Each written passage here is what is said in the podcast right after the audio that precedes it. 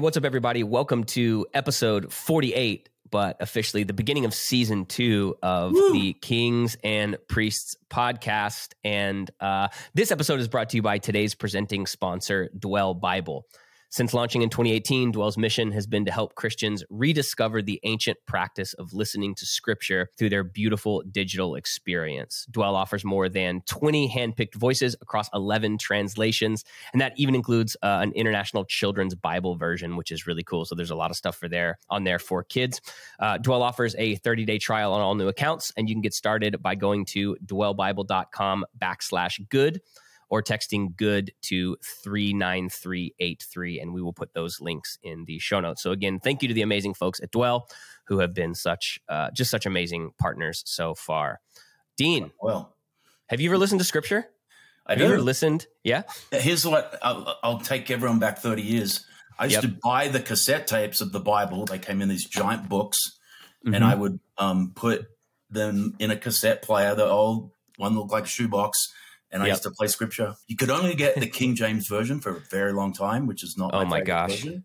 But yeah. then I like my mind blew up. I think I got the New American Standard, or I got something else. I bought them all, and yeah. So I, going yep. back thirty years ago, I was listening to Bible. I know, right? yep. That's amazing. Um, so, all right, uh, season two. It's been yeah. a minute since yeah. we've since we've caught up. I mean, you and I talk fairly regularly, so there's not a ton of practical stuff to catch up on, but season two, let's talk just for 30 seconds about the future of the podcast. So we're just yeah. going to keep going. Um, i w- I'm actually continually shocked at the amount of people that reach out that love mm-hmm. our yeah. uh, weekly pontifications here on the podcast. And it's very niche, it's mm-hmm. right? And which is good. And we love talking about business. We talk a lot about tech business, mm-hmm. but just the intersection between our faith and our business um, we love entrepreneurs. We love inspiring entrepreneurs. And, you know, ultimately the, the follow through, the flow through is we need more wealth in the hands of people who will do good with that money and right. build the kingdom of God. So that's the whole point. Yep. Yep. It's going to be fun. We're going to be, you and I are going to continue talking. We're going to do interviews. We are going to mm-hmm. do, you know, maybe a, a, little email newsletter, maybe, maybe even some kind of summit, uh, retreat, hang at some point this year somewhere, maybe maybe a golf trip. Who knows? Um, so, anyways, okay. Hey, let's jump right into this. Um, mm-hmm. I saw a tweet yesterday. So Marc Randolph, who is the co-founder of Netflix, tweeted, uh, "Any founder who doesn't acknowledge the role that luck played in their success is fooling themselves." I agree with that. Um, we wouldn't call yep. it luck. We would call it providence, or you know, just kind of living in the kind of the divine, mm-hmm. you know, kind of that that bucket. But yeah, like there's timing that you can't orchestrate, mm-hmm. and then right place, right time, right product. Yeah, I feel that. You know, yep. digital giving. It was in its infancy. I had a competitor who a competitor who was spending millions of dollars to acquire customers. And we literally for like three years just skated on the back of their spend and ran ads towards them. And so there's there's definitely uh, for us it's not luck; it's just the providence of God. And yep. you you do enough, you submit to God, you submit mm-hmm. your plans, and you mm-hmm. walk the path. And you know sometimes you just find yourself right in the middle of an absolute outpouring of blessing. So yeah, something I remember you used to always say, which when when I met you and you were my pastor, Mm-hmm. You one of the reasons I loved you was you were just such a stark contrast to what I had grown grown up in. But you used to always say, uh, "We move and then God moves," mm-hmm. and right. I I always think about that, especially even obviously as Christians, but in the life of an entrepreneur, it's like yeah, there is what we would call luck involved. Yeah. But um, at the same time, it's us kind of taking chances and taking risks. Yeah, and you, you you like leaving leaving the rest up to God, right? Yeah, yeah, yeah. It's always you have to make the first move. I don't think God's sitting up there going, like you're saying, God, give me this idea, and He gives it to you, and He's like, God, give me, like, show me when to do this, and like, no, no, just start, go do, get moving, mm-hmm. and then all of a sudden you run into God, and mm-hmm. He's like, yeah, I've been waiting here for you because He's the beginning and the end, and so for us to get to wherever we're going, we got to get moving, and we, and then sometimes you run into a brick wall, and that that's like, a, oh, that door closed, no problem you can't sit there, you know, you got to dust off for a minute sometimes because you've got whacked, you know, mm-hmm. financially or emotionally, or just your confidence got whacked. So you, you, you know, dust off, you pray up, you get your mm-hmm. confidence back, and then you get moving again. And yeah. that's how it works. That's how it works yeah. for me. Right. So so much has happened since we last talked. Obviously, markets, interest rates, venture funding, mm-hmm. like, and you know, we'll I'm sure we'll talk more about that over the coming coming months. Mm-hmm. But um, there's actually been quite a bit of acquisitions, uh, especially in kind of like the small to mid size media space. Even I've seen some SaaS stuff, but there was a really cool. Um, acquisition here recently that I wanted to tell you about. So, and I think I've actually probably shown you this YouTube channel before. So, there was this YouTube channel called Our Future. It was essentially a YouTube channel. Uh, a TikTok feed, and I think an Instagram account, maybe maybe a few other things. And basically, the only goal that it had was to educate millennials and Gen Zers about business. And so they would do these like hyper short poppy videos explaining, you know, Andrew Carnegie all the way to you know, how the NFL started in a minute and a half or less or whatever. And it kind of blew up on TikTok. And the kids that started it, I think were still in, they were either still in college or in business school when they started it. So uh, it's called Our Future and it's sold to um, Morning Brew. And so it's literally the first TikTok media startup ever acquired. So first, first content play to build and sell uh, just off of predominantly TikTok alone. So they have a million followers, billion views across TikTok, Instagram, and YouTube. Uh, but here's hey, what's interesting. There's a yep. there's a side thought I have. Do we think mm-hmm. TikTok's mm-hmm. going to get shut down in America? I keep hearing rumblings on the on the politics from both parties yeah. that so you know I have a, my it's my wife's friend, but I know her really well. She just she gets you your first job in Hollywood. She's an agent, mm-hmm. and she had a video go like 500,000 like went viral.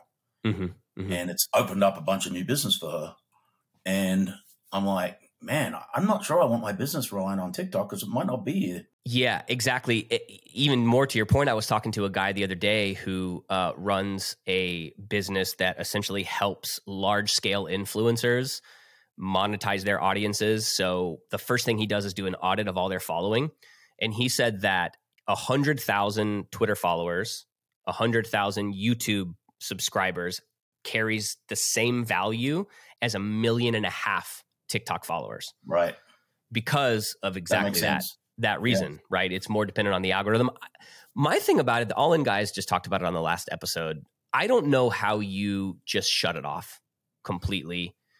To me, that's a political that's a political liability, I think.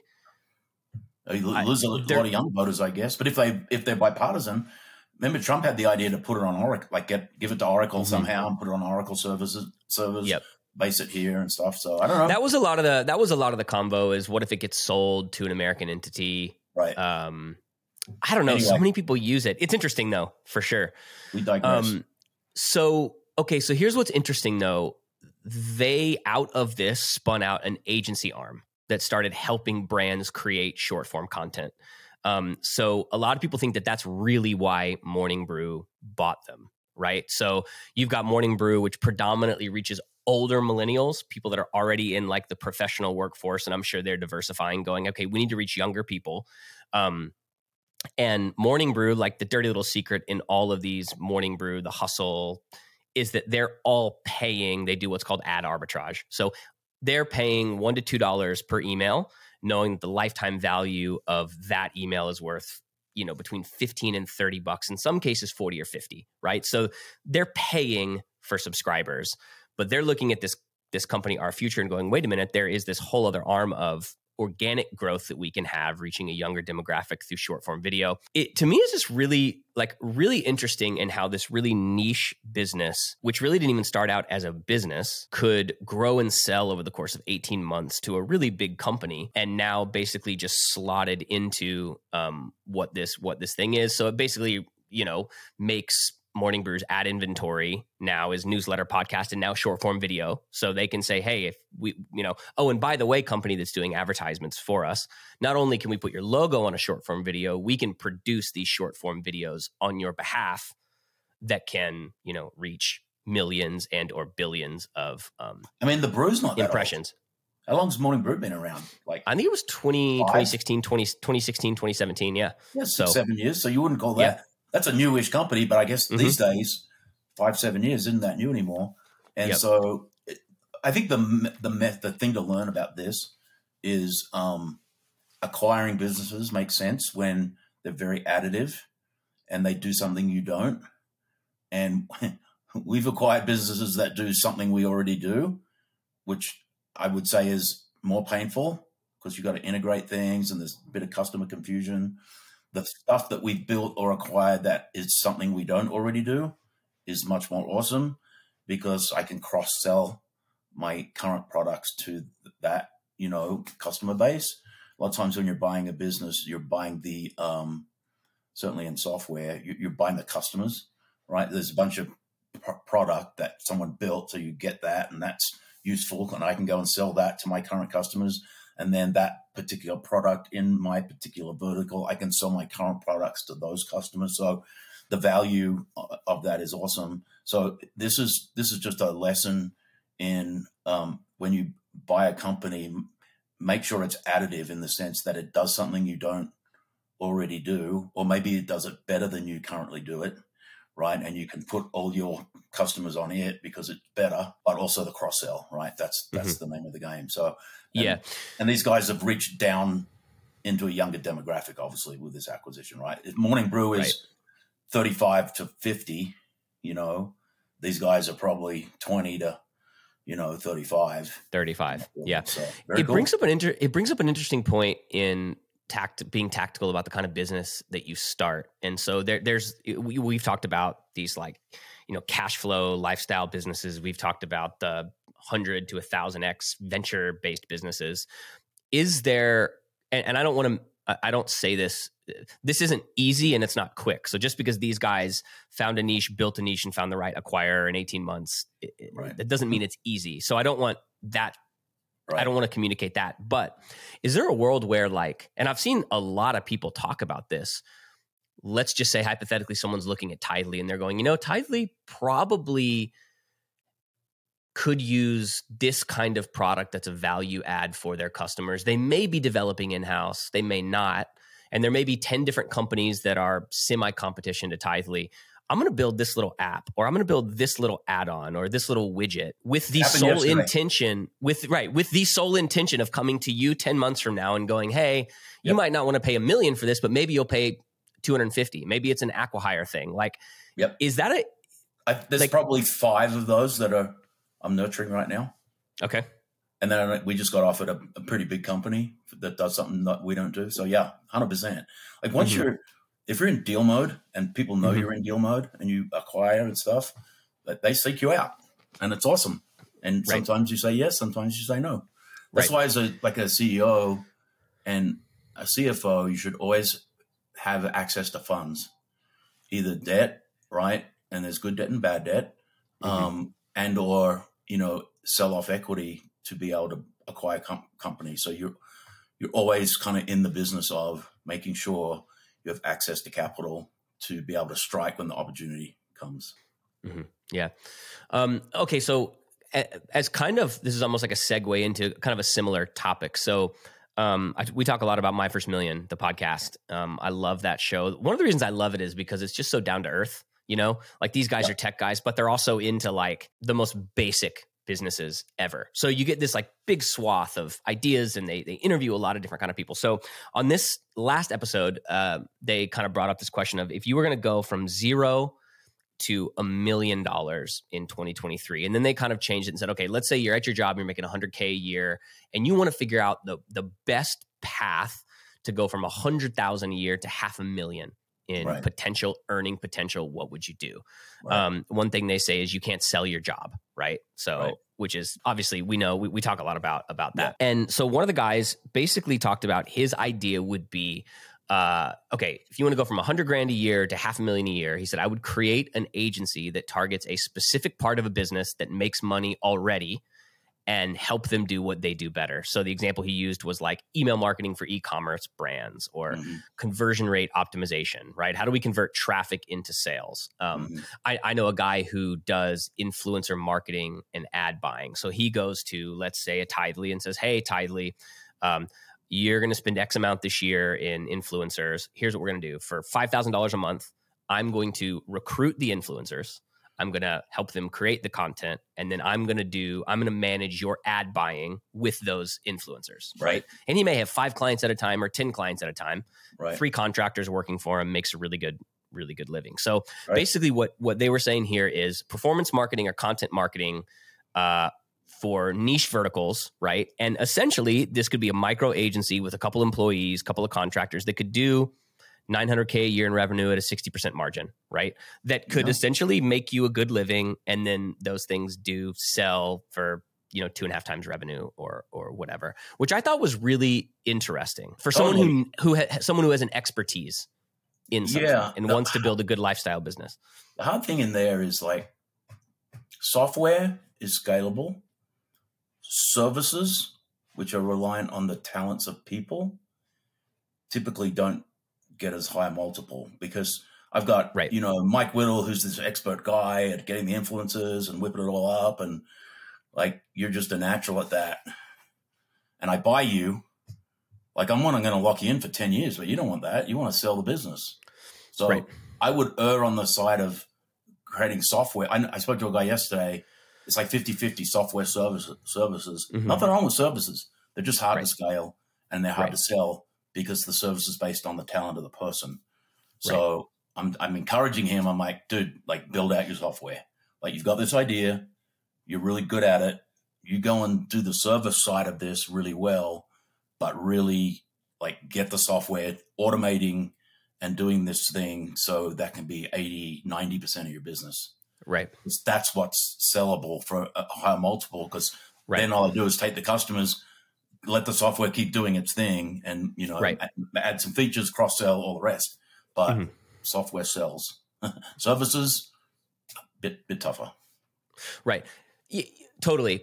I guess my question would be for someone who is who maybe doesn't necessarily want to build a business they can sell for 15 or 20x who says right. man i would love just to make 350 grand a year work from yep. home have right. my own business that's an awesome um, life right and there. become a become a millionaire over the course of 10 years because i've built a so okay what would you do like if you were dean sweetman and i yep. said to you today okay you got a job you pay your bills you got some money in the bank um, but you want to you know 5x 4x your income right. over the next two years i've learned a lot in the last seven years about software and SaaS, and I have ideas that I would go and do, right? Just because I'm exposed to it every single day, and you know, and I, I, I learned things quick. You know, I was I dropped out of school at the tenth grade, so I was hopeless at like studying and putting a test in front of me. But I'm really good at like watching and reading and seeing what something you know is like happening over here and going, oh, I can do that, you know, and and, and learn quick. Um, so I, have got software ideas that you know, if if I wanted to do something on top of the already sixty hours a week I work, um, I could do. But you know, I think that there's a step before that. The step, and we've talked about it. What do you have expertise in? What do you have knowledge in? And what can you do with that knowledge and expertise, expertise that sees problems that you can fix? So I, I think, like it, we, we've talked about some founders where they've just gone and done something in an industry they knew nothing about and they lucked out and it was like right place, right time or whatever. And they're smart people. But the best method is I'm an expert in X. So I was an expert in the business of church. That's how Tithely started. I knew how church ran, right? And I knew all the pain points and I knew all the problems because I lived it for 30 years. So now, you know, maybe you're 25 and you haven't done something for 30 years. That's that was just my journey. But maybe you're 25 and you, are into something for five years and you're really into it. I would start with solving problems in in something I knew about, and then I'd go build to to do that. And that's that's kind of always been my journey into into business. Into and if business. it took one year or two years, and and like I said, maybe it's a lifestyle business that I keep and I can run with two or three people, and you know, bring them half a million bucks a year Nothing wrong with that. Or, or it scales and it grows and you get to 10, 20, 30 million in revenue and you flip the thing for 400 million. All the better. Those that takes Call it years typically. Yeah. yeah. and, and those are much harder. But, um, you know, just what become an expert in something. That's where you know where you can look and see problems that no one else can see. And when you solve problems no one else can see, that's the vortex of, you know, rocketing business opportunity. Mm-hmm, mm-hmm. Yep, I love that. Okay, okay. So last, lastly, um, we're almost a month into 2023 so Mhm. far, so you've got a bit of a head start. Give me a prediction. Mm, Does do, do like do we go into a recession? Has the I market think yes, bottomed? recession. I think it's a soft, soft one. I think it's like twenty. I was looking back at all the recessions. Um, two thousand and ten was a mild re- recession. Uh, sorry, not 2000. 2002. After the dot com bust, recession kind of took a bit, but it happened in tech first, kind of like today. But the rest of the economy chugged along pretty good, and it wasn't a, a massive recession. So that's what I'm thinking. I think housing is going to like keep coming down a little bit, but then as soon as rates come back, housing's going to go because the supply and demand is just off, off the chain as far as there's not enough homes. And so, you know, if you're going to buy a house, I'd buy it before June and Mm. refi in 18 months from your six and a half percent. Get down Mhm. you'll get. Because you think you think post June you think post June will be past the worst of it. I think so. But yeah. So definitely by Q4, I think we're Yeah. off to the races. Gosh, man, I'll tell you what. Houses that looked attractive at a two and a half percent interest rate now with a five and a half or six percent interest rate is no joke. It's no, it's no joke. The flip side is Um, I'm getting four and a half percent on money sitting in a in a brokerage account now. Whereas I was but getting zero percent. So Mhm. you know, like I'm making four and a half percent by doing nothing. Right. If I'm borrowing at six and a half, it's still like that's if you have capital, you know, sitting Right. around earning money. Right. Um, hopefully the markets will, you know, have a good ten percent year. Mhm. Mhm. That could happen. Hopefully, I feel like every prediction everyone comes up with is, uh, Oh yeah. man, we never know. And Okay, as usual, uh, we don't give any financial advice. No, no, do not take. okay, okay. Lastly, anything you've read, watched lately? I just finished last night the Bernie Madoff documentary Oh. on Netflix. My Was that God, the one with it's just a it's a it's a four part documentary doco, just about think I his saw that. life. Man, they talk about oh brazen? just insane. I it, the it's it's almost it's, they're literally oh my gosh. the secret floor of the pub and no one could go up there. They- I mean, they they manufactured Yeah. trade documents and gave to the SEC. Yeah, I know. Just And it isn't. It wasn't Right. until some derivatives trader looked at all of it and was like, this isn't it was it was a competitor trying to uh, Right. build a a product like theirs, right. and the, his managers went in and handed him the stuff and said, "We need you to recreate this." And he Wow. spent like three weeks on it and came back and said, "This is this is a Ponzi scheme." will will will um FTX guy go to jail? You reckon, or does he have too many Gosh, Democrat too many friends? too many Democrat donor friends. Gosh, I I, did get a book don't know, man.